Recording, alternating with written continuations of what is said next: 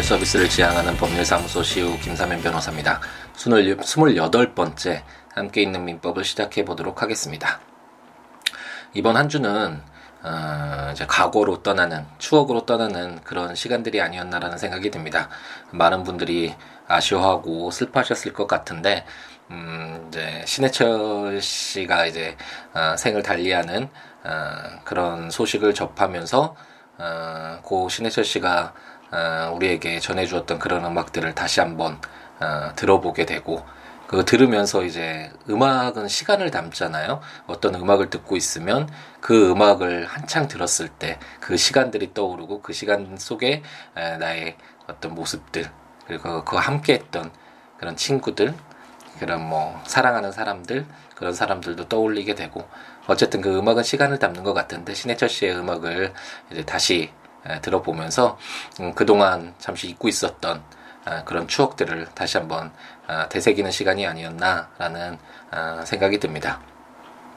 특히 이제 음, 가장 크게 떠올랐던 건 이제 제 초등학교 이제 마지막 학교의 날 이제 친구들과 연극을 하기로 했는데 우선 음, 연극을 하기 전에 이제 목소리와 음악을 테이프에 담아 놓고 녹음시켜 놓고 이제 제가 그 테이프를 틀면 이제 친구들이 그 목소리에 따라서 이렇게 연극을 하는 당시로는 굉장히 획기적인 한 30년 년 전이니까 어, 당시로는 굉장히 획기적인 방식의 연극이라고 어, 그때, 그때도 자랑스럽고 지금도 사실 자랑스러운데 약간은 어쨌든 그런 연극이었는데 그때 주제곡으로 쓰였던 곡이 바로 어, 신해철 씨의 그대에게 라는 곡이었고 어, 대학가요제에서 대상을 받았던 곡인데 그 당시 어, 신해철 씨가 그대에게를 부르는 모습이 너무 멋이 있어서 어, 학예 연극의 주제곡으로 썼을 뿐만 아니라 어, 이제 대학생이 되면 나도 꼭 음, 대학가요제에 한번 참석해야지 출전해야지 라는 그런 꿈을 꾸게 했던 그런 음악인이었던 것 같습니다.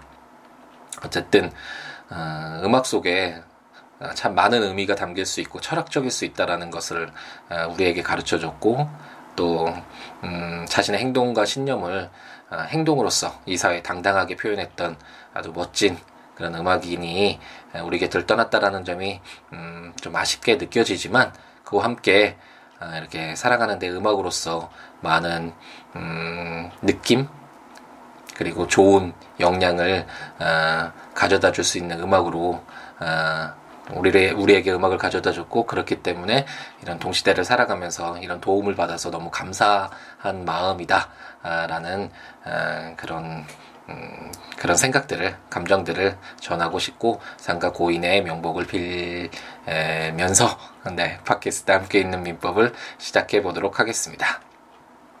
지난 시간에 어, 이제 음, 그동안 민법 총칙 부분과 관련된 이제 대부분의 민법 총칙을 읽어 규정들을 읽어 보았는데 어, 그런 민법 총칙이 어, 어떻게 큰 틀에서 어떻게 구성되어 있는지를 한번 어, 되돌아 봤었잖아요. 그런 시간을 가졌기 때문에 이제 그 지난 시간에 했던 어, 것들은 이제 넘어가고 이제 기간과 소멸시효와 관련된 어, 그런 나머지 민법 총칙 어, 규정들을 어, 읽어보도록 하겠고 오늘은 이제 기간과 관련된 규정들을 한번 읽어보겠습니다. 어, 쉽게 생각하면 이제 날짜 시간을 어떻게 계산할 것인가와 관련된 규정인데 어, 이제 특별한 이제 뭐 당사자 사이에 어떻게 시간을 딱딱 정해놨던가 아니면 뭐 다른 특별법에서 뭐 기간 계산하는 걸 다르게 정해놓지 않는 이상 아, 이 민법 총칙에 규정되어 있는 기간 규정들이 아, 일반적으로 쓰인다고 보아야 하기 때문에 어, 잘 알아두어야 할 필요가 있고 어, 하지만 이게 쉽게 계산이 잘 안 돼서 사실 솔직히 저도 가장 약한 부분 중에 하나가 바로 이 기간이고 어, 실무에서도 어, 서면을 쓰면서도 이제 손가락을 이용해서 계산을 하게 되는데 어쨌든 그런 부분이라는 점 어, 이제 염두에 두시고 한번 함께 어, 어떻게 계산을 해야 되는지 어, 그 규정들을 한번 읽어보도록 하겠습니다.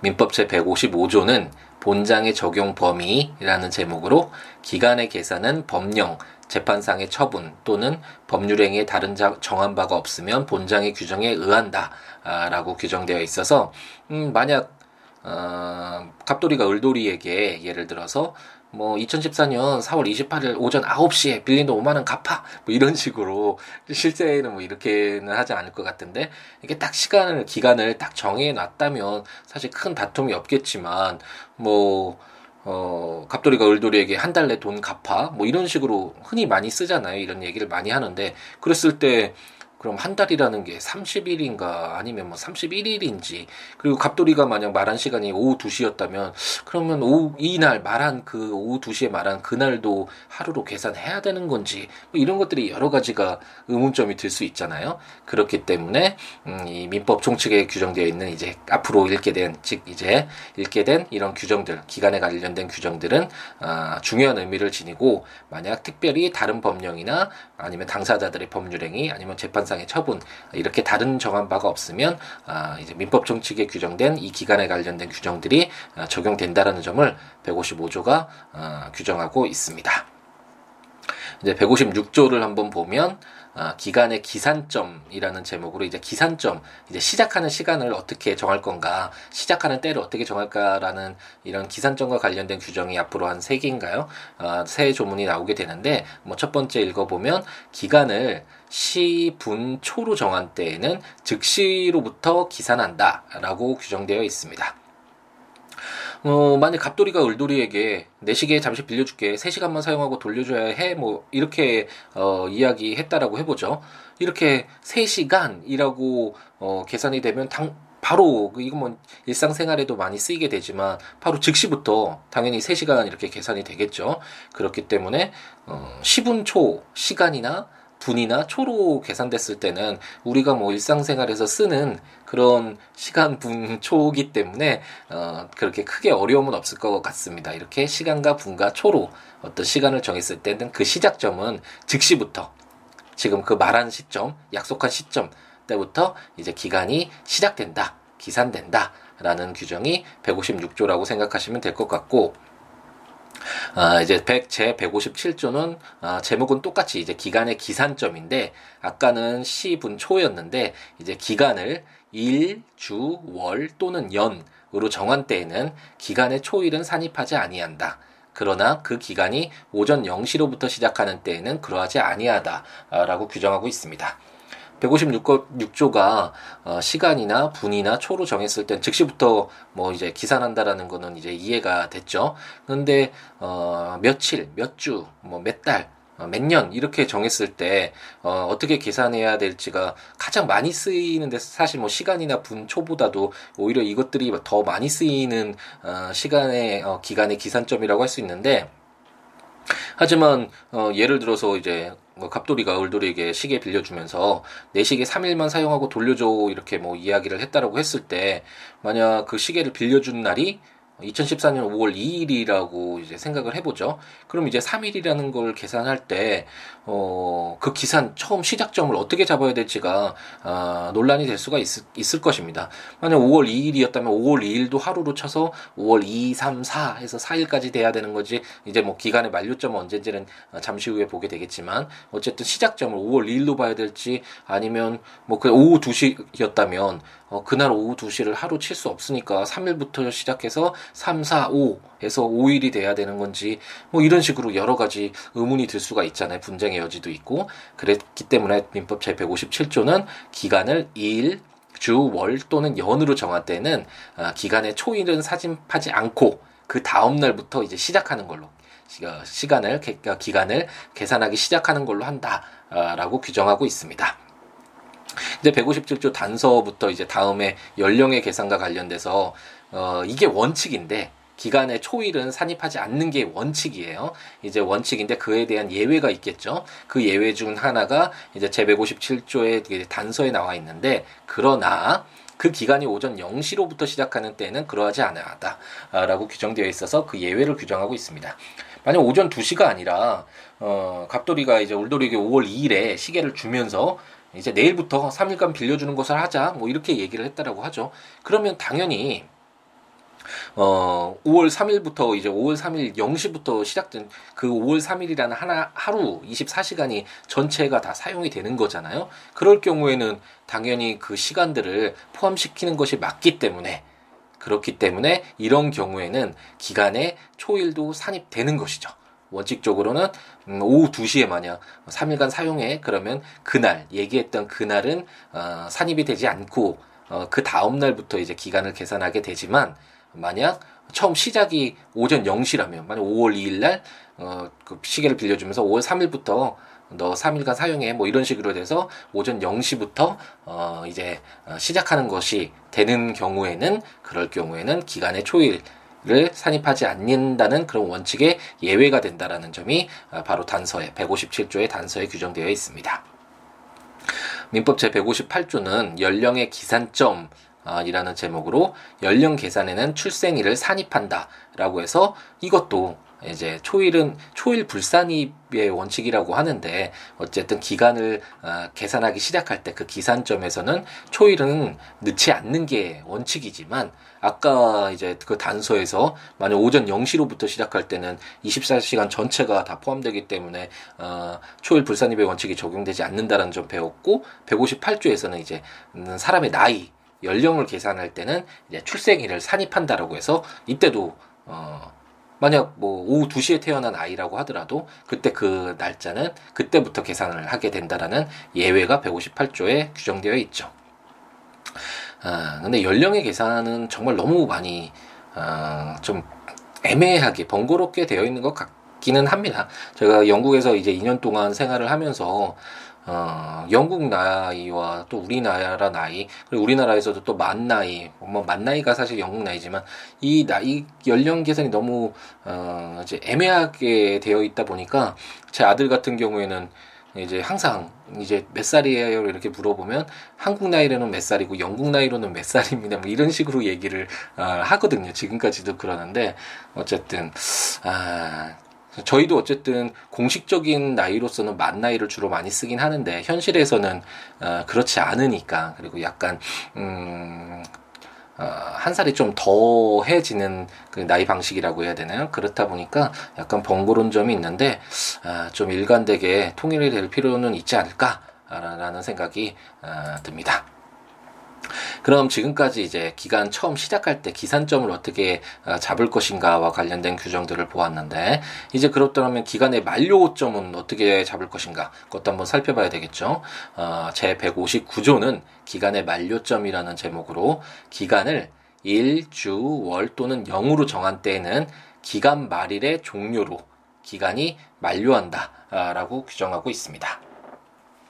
어, 따, 아, 뭐 이것도 쉽게 뭐 생각해 볼 수 어, 있듯이 어, 기간 말일의 종료라고 규정되어 있으니까 예를 들어서 어, 이제 갑돌이가 을돌이에게 2014년 5월 9일 날 11시에 어, 자신의 시계를 주면서 을돌아 3일만 사용하고 돌려줘 뭐 이렇게 얘기를 했다라고 하죠. 그러면 기가, 기간에 이제 기산점 어, 관련된 규정을 저희가 읽어봤으니까 11시니까 아 이때 초일은 산입하지 말아야 되겠구나 어, 그 얘기했던 그 날은 어, 포함되지 않겠 구나 그래서 10일부터 계산돼야겠죠 그러면 또 손가락을 약간 빌려서 10, 11, 12 뭐 5월 12일이구나라고 생각이 들 수 있겠죠. 그럼 이때 끝나는 날은 어떻게 해야 되나? 11시에 얘기를 했으니까 그러면 5월 12일 11시냐?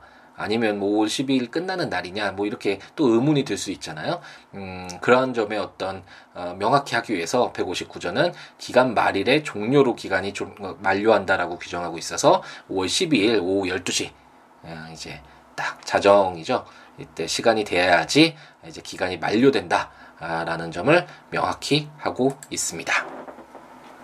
이제 100, 민법 제 160조는 역에 의한 계산이라는 제목으로 제 1항은 기간을 주, 월 또는 연, 연으로 정한 때에는 역에 의하여 계산한다. 제 2항 주, 월 또는 연에 처음으로부터 기간을 기산하지 아니한 때에는 최후의 주, 월 또는 연에서 그 기산일에 해당한 날의 전일로 기간이 만료한다. 제3항은 월 또는 연으로 정한 경우에 최종의 월에 해당일이 없는 때에는 그 월의 말일로 기간이 만료한다 라고 규정하고 있습니다.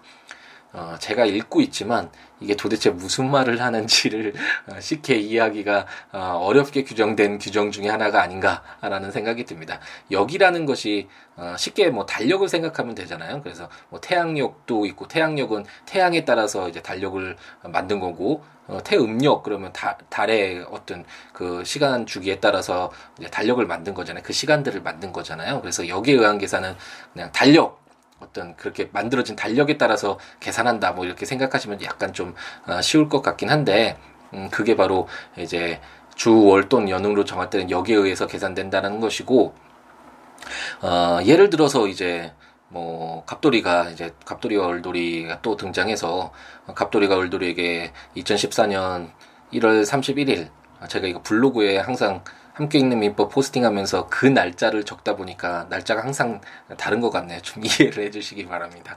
2014년 1월 31일 날 10시에 을돌아 내 시계 한 달만 사용하고 돌려줘 이렇게 얘기했다면 그 기산점은 이제 2월 1일이 되겠죠. 근데 어 2월 1일은 2월 1일이 될 것이고 이제 한 달만 사용하면 어 그게 이 한 달이라는 시간이 30일인지 아니면 31일인지 뭐 아니면 2월 달이니까 28일인지 뭐 정말 많은 또 논란이 있을 수 있잖아요. 어 그런 경우에 여기에 의해서 계산되지 않아야 않은 않는다면 그런 문제가 발생할 수 있을 텐데 어 민법 제 160조는 어, 여기에 의해서 계산한다고 했기 때문에 당연히 음, 최종의 월에 해당일이 없을 때는 그 월의 말일로 기간이 만료하기 때문에 어, 2월 31일이 없잖아요. 30, 31일이 없으니까 2월 28일까지 있으니까 어, 2월 28일 오후 12시가 되면 어, 기간에 어, 이제 만료된다라고 생각을 하시면 되겠죠. 네. 그 다음에 이제 민법 제 161조를 읽어보면 공휴일 등과의 등과 기간의 만료점이라는 제목으로 기간의 말일이 토요일 또는 공휴일에 해당한 때는 그 한때에는 기간은 그 이 길로 만료한다라고 어, 규정되어 있네요. 어, 뭐 쉽게 이해하실 수 있을 것 같은데 어쨌든 말일이 어, 뭐 갑돌이가 울돌이한테 언제까지 달라고 했는데 그 돌려받기로 한 날이 어, 만약 토요일이었다 아니면 또 공휴일이었다 그럴 때는 어, 그 날로 이제 기간이 끝나는 것이 아니라 어, 그 다음 날, 이 길이면 그 다음 날이잖아요. 그래서 그 다음 날에 기간이 만료한다라는 어, 구, 그런 규정을 민법 제 161조가 규정하고 있습니다. 네, 지금까지 이제 기간과 기간의 계산, 그러니까 날짜 계산, 시간 계산하는 법이라고 생각하시면 어, 될것 같은데 이게 규정들로만 이렇게 읽어서는 어, 이게 무슨 말인지 이해하기가 쉽지는 않을 것 같고 어, 구체적인 어떤 어, 어떤 예가 있을 때 언제까지 뭐 3시간, 뭐 한 달, 뭐 1년 뭐 이런 식으로 어떤 문제되는 경우가 있을 때 한번 이 규정들을 보면서 도입해서 한번 계산을 해보면 아 그렇구나라는 어, 생각이 드실 수 있을 것 같습니다. 근데 아 제가 그 산수 산수죠 이게 뭐 수학도 아니고 산수에 약해서 그런지 기간 부분은 아직도 어렵고 저도 어렵고 항상 손가락을 이용해야지만 정확히 계산할 수 있는 아주 어려운 파트가 아닌가라는 생각이 듭니다. 네 한동안 또 이제 녹음 팟캐스트 함께 있는 민법 녹음하는 것에 재미를 붙여서 열정적으로 자주 했던 것 같은데 어, 이번 주는 약간 시간이 좀그 어, 간격이 길어졌던 것 같습니다. 어쨌든 시간 날 때마다 어, 계속 올려서 이제 소멸시효 부분만 어, 읽게 되면 이제 민법 총칙은 끝나고 어, 이제 물권법 들어가서 더 부지런히 한번 어, 우리가 천리만은 아니지만 뭐 백리마, 십리마 일지는 몰라도 어쨌든 멈추지 않고 꾸준히 우리가 목표한 민법을 전체를 한번 아, 읽어보는 것 그래서 법률과 어, 좀더 가깝게 친근하게 느껴지는 것, 그 목표점을 향해서 천천히 천천히 정진해 나가 보도록 하겠습니다. 저와 연락을 취하고 싶으신 분은 어, siwo.net, siwo.law.net 블로그나 02-6959-9970, 6959-9970으로 전화 주시거나 siwo 골뱅이 gmail.com으로 어, 메일을 주시기 바랍니다. 네. 이제 10시가 다 돼가는 시간인데 편안한 밤 되시고 내일 또 하루 행복하게 어, 채우시고 이제 또 주말이네요. 주말 행복하게 채우시기 바랍니다. 다음 시간에 뵙겠습니다. 감사합니다.